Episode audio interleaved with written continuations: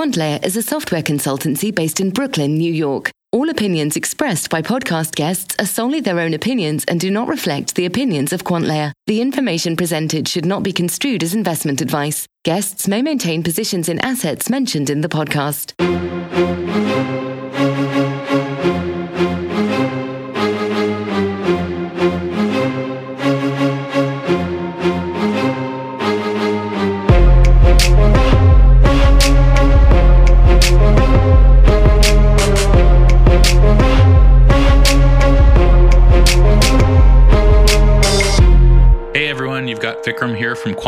I'm joined by Faizan, also known as the Wizard. What's going on, Faizan?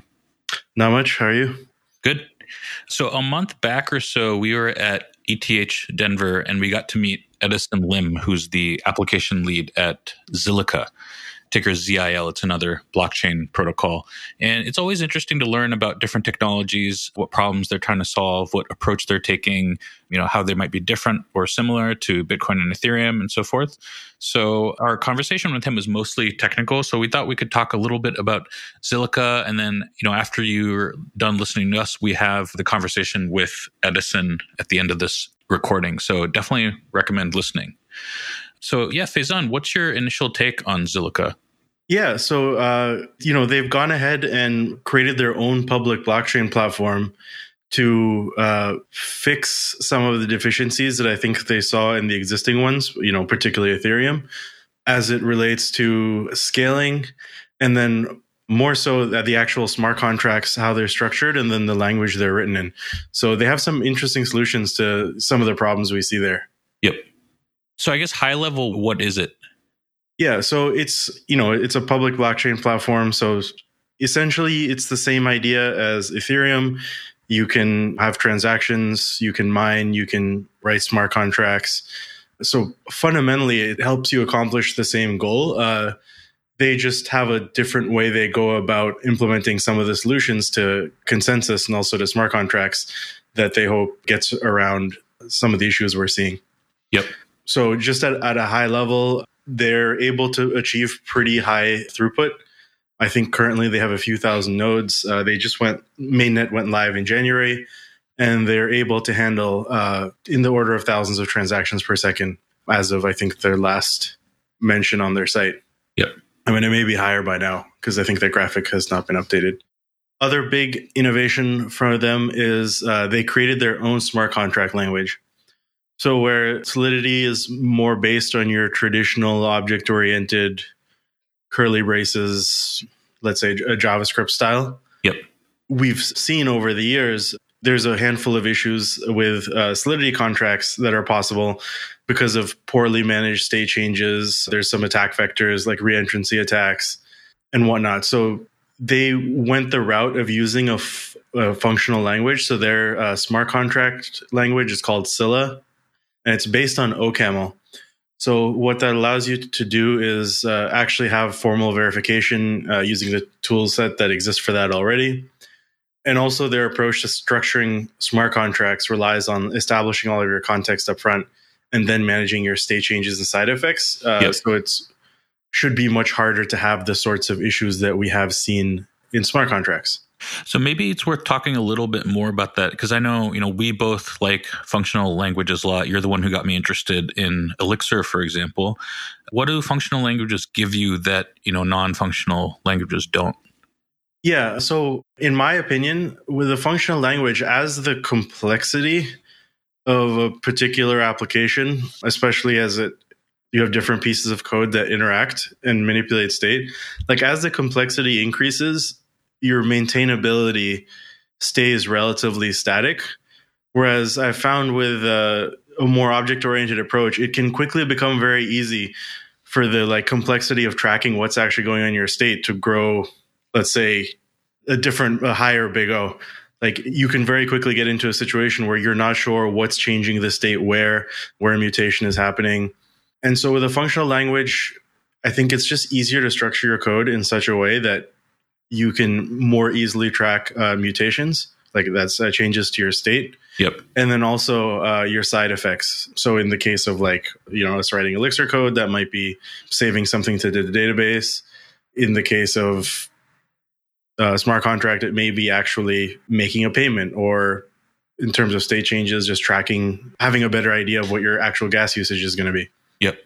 So, and I guess the it kind of flows naturally from the functional side of languages that uh, you have a limited kind of base to work with. So you're not given like like with something like a smart contract, you want to know what all the inputs and outputs are, and you probably want to know what uh, given a certain input, pass it through a particular set of functions in a particular order. I want to know what the output's going to be. So limiting like I think you were talking about attack vectors earlier makes sense from a functional perspective. Yeah, exactly. And then uh, Scilla, which is based on OCaml, takes it to another level and it gives you the ability to actually do that process using formal verification techniques that is not as common in like web development, but does exist. And that's what, like, just straight math, Haskell type of formal verification? Okay. Yeah, it's like actually uh, like a provable piece of code where you can actually write a proof that it's going to behave a certain way. Yep. And then uh, you know, moving on from the the smart contract piece, the other thing that's interesting about uh, Zilliqa is their uh, consensus mechanism. So obviously, we've heard about proof of work and the complaints against it in terms of both like hardware requirements. You know, a lot of people don't like the energy use issues, but if you look at some of the other um, verification systems like proof of stake, you could argue that they're largely unproven. So uh, Zilliqa uses a sort of a hybrid consensus mechanism. So they use a proof of work for miner verification, mm-hmm. and then they use uh, something called uh, practical Byzantine fault tolerance for their consensus. So I will well, I won't go into the like specific implementation of PBFT. We can uh, post a link in the show notes that goes into the actual consensus algorithm. Yep. But the general idea is that uh, you need 33% of malicious nodes or more for a uh, for an attack. So essentially, to say it the, the other way around, you need a super majority of uh, good nodes for uh, PBFT to work correctly. Okay. And then there's quite a bit of communication overhead the way PBFT works. So as your group size increases, um, it doesn't scale very well to a ma- lar- very large number of nodes, mm-hmm. which would obviously be a problem for uh, Zilliqa. So their innovation on top of PBFT has been to uh, use a sharding strategy so that you have smaller consensus group sizes within each shard. So you're still able to scale this PBFT up to a, a large number of nodes. Yep. So one of the benefits of PBFT is rather than a winner take all, like I found the block, I get all the rewards, you get evenly distributed rewards depending on the amount of shares towards the problem that you contributed. You do get less energy usage and you actually don't need to wait for confirmations. So the, the way it works is that once the supermajority has uh, like approved a block essentially, mm-hmm. that's final. And so that I think there's obviously you know speed benefits there because you don't have to wait around for confirmations. Right. So that that I guess helps on the uh, on the throughput. Yeah, exactly. And just in terms of, you know, there's definitely applications where you need transaction, not just throughput, but like you need a transaction to be reliable in less than an hour. Right. Even if it's the only one on the whole network. So it helps to solve, solve that problem as well. Gotcha. And I guess stepping back, even like more high level, what are the kinds of things people are building on it? You know, what kind of uh, problems are they solving from like a business or market perspective? Yeah, so obviously Zilliqa is still uh, very new. Mainnet was just launched in uh, January. Yep. But it is, you know, pretty general purpose platform. So if you just go on their site, they have a few dApps that have launched already. One of them is a supply chain management platform, which allows you to do instantaneous multi currency payments. There's a game. There's this thing called Bolt, which, as best I could tell, is a, a tokenized media company. Okay. And then a few others. So, you know, it is a general purpose uh, platform. So there's, I don't think there's anything that is, I didn't see any clear reason why there would be any limitations yep.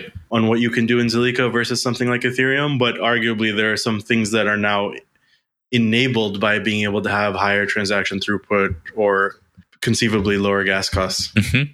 On the flip side, they've made a, a, choice in terms of going with OCaml and really, I guess you don't have to use formal verification. You don't have to buy into the whole approach. But fundamentally, there's going to be a le- more of a learning curve for, uh, I would say, the majority of developers to get into something like Scilla than there would be Solidity. So maybe that makes it a little bit more of a learning curve to get on board. But I would argue like this space needs people thinking that way in terms of how to write secure and reliable and verifiable smart contracts. So yep. maybe it's actually a, a positive. Right. And I guess teams can also be structured in a particular way where, you know, the group of developers who are more familiar with formal verification methods, you know, do one set of tasks, kind of like how architects kind of architect systems, I guess, but don't necessarily get into application development. Yeah. So there's ways to maybe manage your teams, uh, just talking off, off the cuff, but there might be ways to like manage your team where you, where you can handle this kind of workflow. Yeah, absolutely. Great. So, yeah, right after this, we will have Edison on and uh, hope you enjoyed that one. Thanks. Hey, everyone. This is Vikram from QuantLayer, and I'm joined by Faizan, who also known as the Wizard, and Edison Lim from Zilliqa. Hi, nice to meet you. Thanks for joining us, Edison. So, just so you guys know, Edison is a blockchain developer at Zilliqa, and uh, I thought it'd be good to kind of start off with a high level overview of Zilliqa and how it is similar and different from, say, Bitcoin and Ethereum. So great to have you here. Would love to chat about that. Certainly, I'm happy to share. So Zilliqa is a public permissionless blockchain, and we are a layer one solution, just like Ethereum and uh, Bitcoin. But the differentiation of Zilliqa is that we are a high throughput and high capacity blockchain meaning to say that we are secure and scalable. We are able to process a high number of transactions based on our sharding technology. And we just went uh, mainnet last month, and I'm happy to share that on, on the progress. Uh, yeah, that sounds great. So you said you went mainnet about a month ago? Yes, we went mainnet about a month ago. Okay. Yep. Uh, and so what does that mean? Okay, sure. So it, it means that uh, just like Bitcoin and Ethereum, people are able to actually send uh, uh, I mean that in the in the next one month, they'll be able to send transactions, and it will be its own chain with their own native token. So this is a very big big step for us because you know in the ICO stage many projects have come up and we are one of the first few projects to actually have a sharding compatible blockchain that is already on the mainnet. So it is quite significant. So why, why I say in the next one month is because even though we went mainnet last on 31st January, but what happens between now and till a, a, certain set period of time is that we are going through this bootstrap phase for about a, a month. And the reason why we have this is because we want to get the hash power high enough so that the, the blockchain is secure before we allow transactions to happen. I think before I before I reach to why the hash power is needed, I think I have to talk a bit on the consensus algorithm. Yeah, yeah. yeah because I haven't shared about what makes us different from Bitcoin and Ethereum. Yeah, let's do that. Yes. So um, Bitcoin and Ethereum uses proof of work, and uh, the idea is that the miners will always validate and try to solve like cryptographic puzzles, and in the process, it actually takes a a lot of time and a lot of like uh, energy to actually do it. So some studies says that the energy needed to run the Bitcoin uh, POW to maybe mine the Bitcoin is actually more than the value of the Bitcoin that it is mining. So that's in the recent news. And we, of course, like since two years ago, we think that this is not a very scalable approach. And uh, we started off in the research lab back in National U- University of Singapore and we researched and implemented a sharding blockchain that do not just use a POW for for transactions like consensus. But instead, what we use POW is is to do this like the it's entry ticket to the network, mm-hmm. and after which when you when you get into the network, we run a practical Byzantine fault tolerance, which is also known as PBFT, to do the transactions like consensus. So as a result, the energy needed to actually run and validate a block and validate transactions is actually a lot more cost efficient. And partly because of that, we are able to achieve a high number of transactions. So if you think of us, uh, we may that we are very similar, uh, like the, the POW's uh, purpose here is very similar to that of the Bitcoin NG, where you need to run POW consensus to get into the, the blockchain. And the reason why is because we want to have this Sybil resistance to prevent people from spoofing the network. Yeah. Hope that is clear and concise. Yeah. Yep are there any trade-offs to using uh, this consensus algorithm versus like the traditional proof of work that like bitcoin uses of course there, there, will be so uh, first of all pow is to, to our understanding is the most uh, tested and it has been tested for more than 10 years. It's widely used and it's already in, in uh, used by many people in the world. Uh, for us is that one of the things that we tried and we are very experimental on is that we are trying to implement sharding. And sharding is not an easy thing to do. And I mean, we're trying to make it more efficient by running PBFT, which uh, in the classical algorithm is that you always have a have a maximum number of nodes that you can run and that's because that PBFT does not scale very well above, like say, 100 nodes. So, but, but what we do in Zilliqa is to make optimizations uh, through like cryptographic libraries and also through the code level, such that we are able to bring it up to around 600 nodes. So this is actually how we actually, uh, because of the PBFT, the design is that it is not potentially able to hold like 10,000 people running PBFT at the same time. The, the, the, group size is fairly small compared to what Ethereum and Bitcoin is, uh, is used to. So therefore, you have to actually optimize and control them. And in Zilliqa is that we control them within the shard. So so the, the, the size of the shard and the, the run the PBFT is, is contained there, right? So I guess uh, it's interesting. This approach is one reason that I think it's interesting is it's uh, you're putting sharding up front right. first uh, compared to you know other blockchains that so if ethereum for example they are one approach to scalability is that they're attempting sharding now much later yes so i guess architecting it up front there are some advantages there Yes, there is definitely advantage too. So, um, like in Zilliqa, it's like, so one important differentiation about us is that we actually build everything from scratch. Uh, so basically everything in, in Zilliqa, except for the POW algorithm, which is from Ethash, is actually built from scratch. And uh, that includes our blockchain, the sharding, and even the smart contract layer. So we didn't use the Ethereum virtual machine. We implemented a smart contract language called Scilla, which stands for Smart Contract Intermediate Level Language. So what it aims to do is to make smart contracts more secure and we try to address some of the issues that happened uh, previously like the DAO hack and the parity wallet. So by having the chance to actually look into this blockchain space in 2017 2018 we and we addressed the, the, the flaws and the and the things that happened way way longer before we are able to bring a more sophisticated and state of the art technology to the blockchain space. And uh, I think this is something to be excited about in 2019 Okay.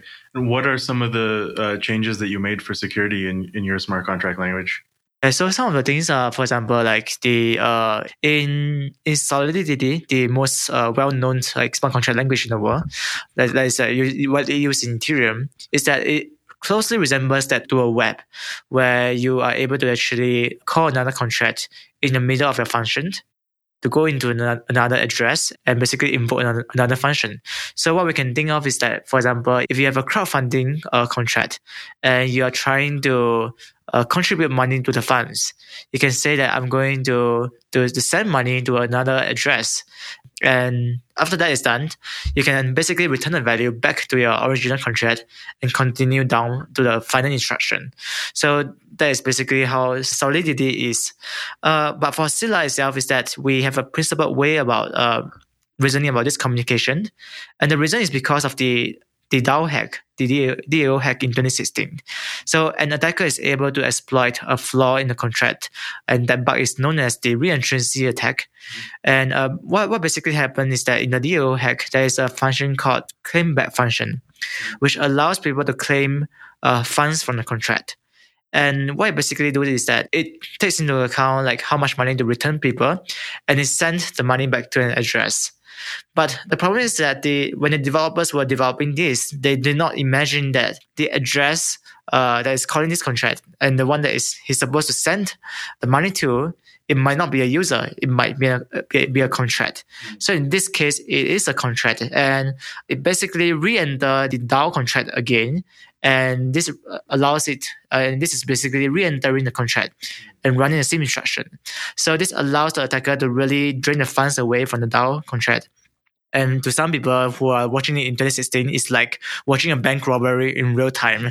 You're seeing your money being drained, right. but you have you have no way to go about it. So, so when we look into this problem, uh, yes, like on the in the recent like technologies that we have ways to actually solve this on on Solidity, but we think that in the long term, it is actually better to have communications to happen at the last.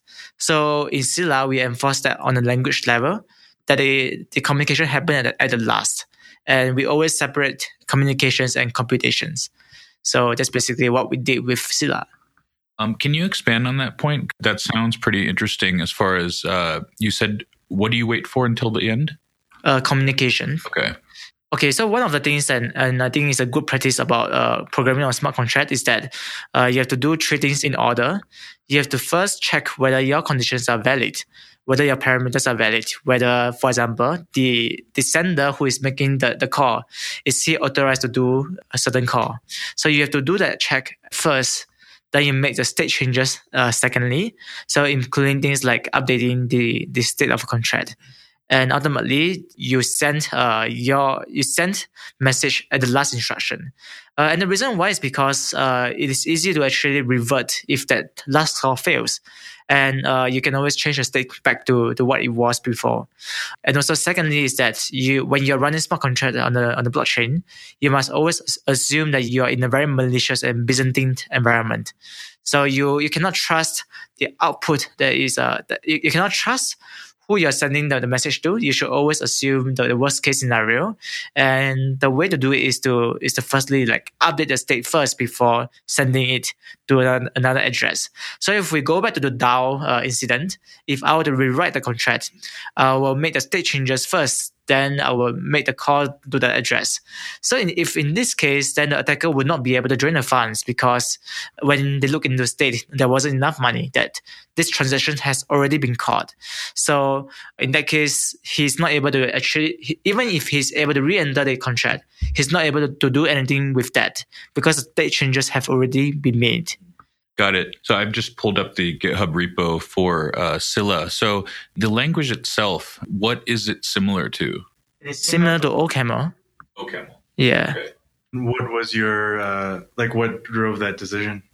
Okay, so the decision is driven mainly by that sometimes like we, we as programmers, we feel that functional programming is actually a better way to do things, that it is a, a lot easier to reason about the correctness. So firstly, uh, that's on that. And also the second reason, which is the more prominent reason, is that the Scilla language is actually developed hand in hand together with Coq, which is a proof assistant for doing formal ver- verification. So our idea and our end vision for the future of Zilliqa or Scilla is that by using the language, we can easily amend them to formal verification and if need be to create an, an automated tool to actually do it so that contracts in the future are mathematically proven to be secure. So I think another smart contract platform that wants to do something similar is uh, Cardano. Is that is that right? Yes, I think that there, there's quite a few. Cardano, I think uh, Bamboo as well. Okay, yeah, got it. So uh, stepping back a second, so what is your background with respect to uh, smart contracts? How did you get into the space? All right, all right. So uh, it all started uh, since like two years ago when I was in grad school at CMU. I started playing around with the uh, Solidity, uh, running some Ethereum nodes to, to actually uh, uh, see what is going on. So I was a hobbyist and not really considering it as a as a proper career. So I built things like a very simple contracts to do funds, uh, like ERC twenty contracts, and and that's about it. And by the end of my grad school at CMU, I started doing a thesis on blockchain to do a security or uh, analysis of blockchain, permission blockchain in particular. So as I examined and developed some experiments with the Hyperledger fabric. So, and finally, I think that during grad school, it became clear to me that this is a space that is very exciting. And uh, specifically during my thesis, I realized that the application layer is uh, is basically what is lacking, and which is why it really inspired me to actually get into this space to contribute as, a, as an application developer. Gotcha. And what is your like? What's your setup? What do you uh, what do you program on right now? Yeah, I'm a I'm a Vim user, and uh, it's, it's very very different from the rest of the team, which is uh, Emacs user. So yeah, I, I, yeah. No, I, noticed in the Scilla docs there's a little section for Emacs users. if you look at it, if you, if you scroll down a little bit, you'll see a Vim uh, syntax highlighting that's written okay. by me because I was the only Vim user in the team. And yeah, so that's my setup. And um, I also use uh, Visual Studio, which is uh, the best product made by Microsoft in ten years. Yeah yeah, I think everyone everyone says that Visual Studio Code is by far the best product in ten years. and then, what's your tooling?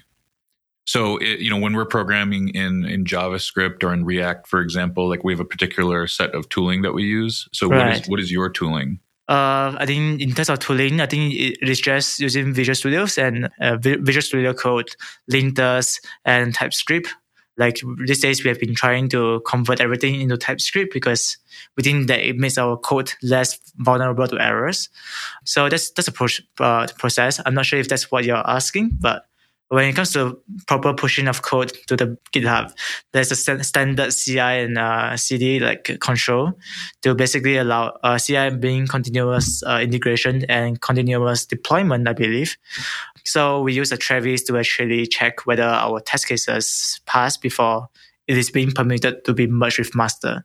So I'm not sure if this is what you're. Yeah, just curious about. Yeah, but this is the full cycle of like what happens at the code level and what ultimately ends up in Zilliqa code base. Yeah, I, I, guess what I wanted to kind of understand too was, you know, Solidity developers, their tooling, they have stuff like Truffle, they have that new Embark thing that came out. They have a different frameworks they use. So what is uh, like what is that analogy for you? Uh, so in uh in, in Zilliqa's case, we unfortunately do not have the advantage of the ecosystem in EVM, which is uh, amazing in my opinion uh, Truffle works nicely with Travis, uh, something that I will want as well. But given the limited limited time, what we do right now is that we have a we have a shell script to actually do the testing. So if you look into the uh, Scilla repo, you will see a test suite that is written in OCaml. So you can you can write your new test cases in. You can do the automated testing to make sure that your contracts do not break the previous test cases. So, I mean, if you compare us to Ethereum, we might be a little bit more troublesome to set up, but the purpose is the same, is that we have a tool to actually test and make sure that uh, your contract pass the type checkers and also is able to generate the expected output that you want. And I think that, that that's basically it. We use a shell script to run that OCaml's um, uh, test suite. Mm-hmm. And I mean, I think that's I think that's natural, right? Like right. the uh, the Ethereum ecosystem has has been around for a while and has yes. quite a few number of users. So it'll take time. I'm sure that it'll change over time. Do you guys have a roadmap for kind of uh, fleshing out that ecosystem? Uh, yes, we do. So um, I think that uh, let me just go back to the very beginning. So I was the one who wrote the test RPC for Zilliqa who, which is the Ganache equivalent for Zilliqa. You're able to use it as a local host and you can send uh, transactions to it. It can basically it's a private pseudo blockchain, if I may. And uh, it supports most of the features. But going on for now, we have a grant program that encourages people to build tools on top of Zilliqa. So, including things like if you're interested to build a Truffle equivalent for for Zilliqa, uh, which I think someone is already working on, on the project, is already halfway there, you're encouraged to apply for the grant. We also have a need for things like editor plugin. So uh, even though we have like Vim and Emacs, but we don't have a Visual Studio yet, and we don't have a, a, and I think in terms of like plugins for editors, you can go a lot more sophisticated, like even having having auto format and even linters. So we we will want that as well, and I think that uh, basically it's like having like a better testing tool, having an editor that is friendly to use, and also having some interactive tutorials, which we already have one version up uh, that will be announcing shortly. Uh, but I think that this is, these are all in the pipeline, and and we are we are getting there. And uh, where, uh, like for the grant program and for Zilliqa itself, um, where has the funding come from? So the, the funding has always come from the team. We have set aside a sum of money. So we raise money through ICO. We set aside a budget just to give to this ecosystem the, the idea is to promote the ecosystem, to support entrepreneurs who are interested to build the apps, and even to do events like ETH Denver, like we are right now. So as we are speaking, one of the bounty hunters who is working on the atomic swap between Bitcoin, Ethereum, and Zilliqa is, is one of the finalists, and he's presenting downstairs as we speak. Nice. Oh, that's yeah. great.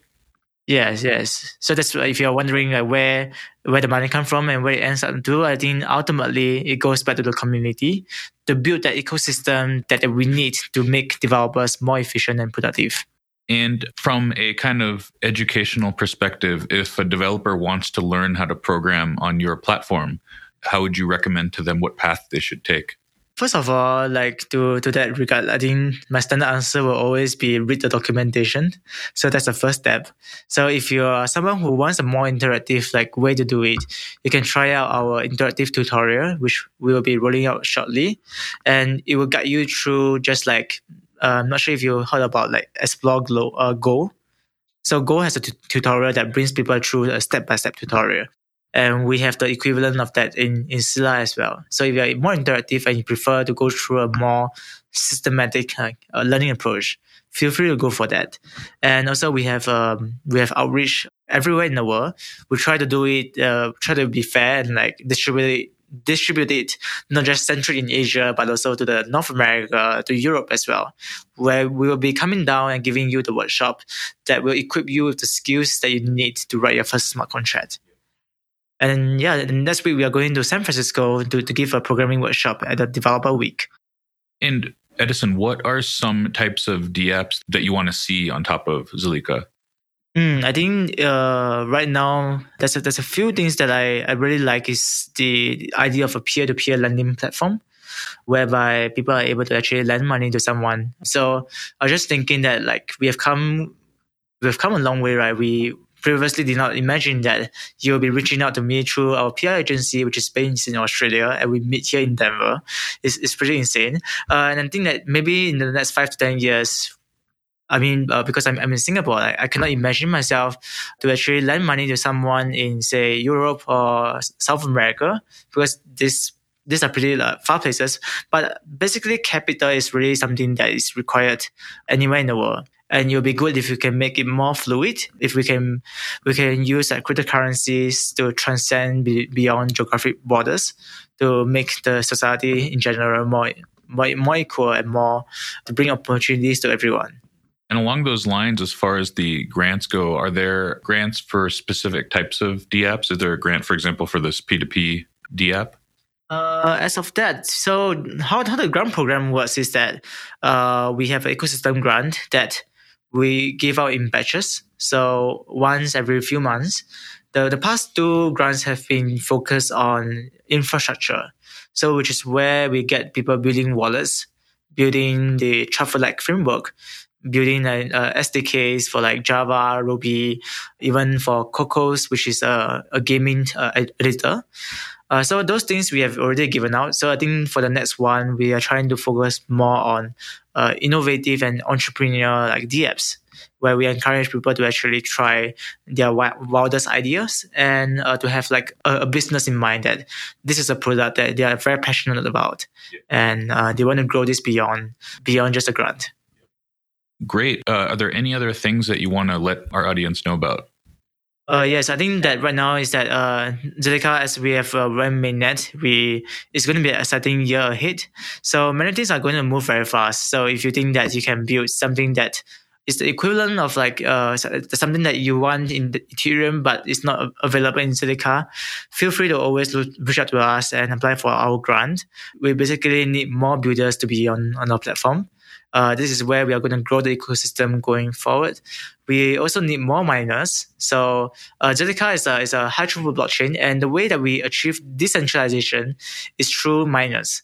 So we have designed in such a way that hobbies, uh, like if you have a hobbies with a with a GPU rig of six uh, GPUs, you might never have a chance in Ethereum or Bitcoin. You will have to join a mining farm, but you'll get a chance to be a node in Zilliqa, and we will encourage as many of them to join us as possible, because this is what makes the decentralized world so interesting.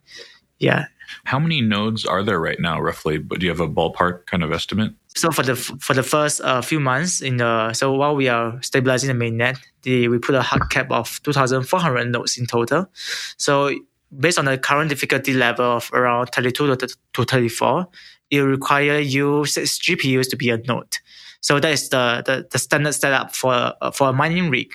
So it means that like up to 2,400 people can be can can join the network as a as a miner, and uh, we encourage people to come on board.